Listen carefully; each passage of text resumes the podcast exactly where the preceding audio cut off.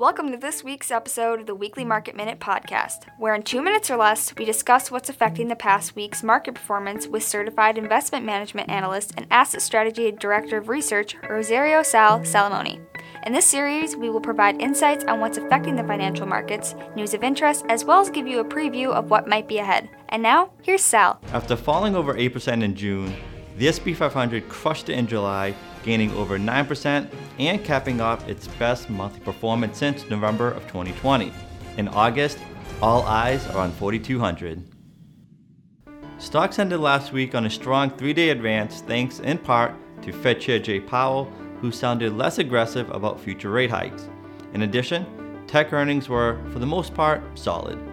The S&P 500 enters the week at levels we haven't seen since the beginning of June. So for the week ahead, can the S&P 500 make a run towards 4200?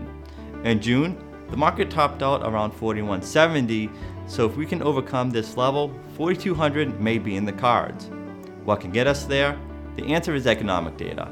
It's a busy week for data with reports on manufacturing, service, and employment.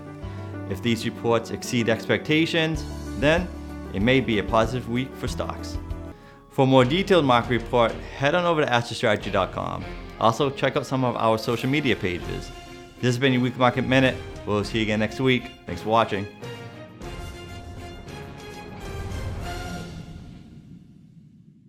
Follow us on our social media sites. This has been your Weekly Market Minute. Thanks for listening.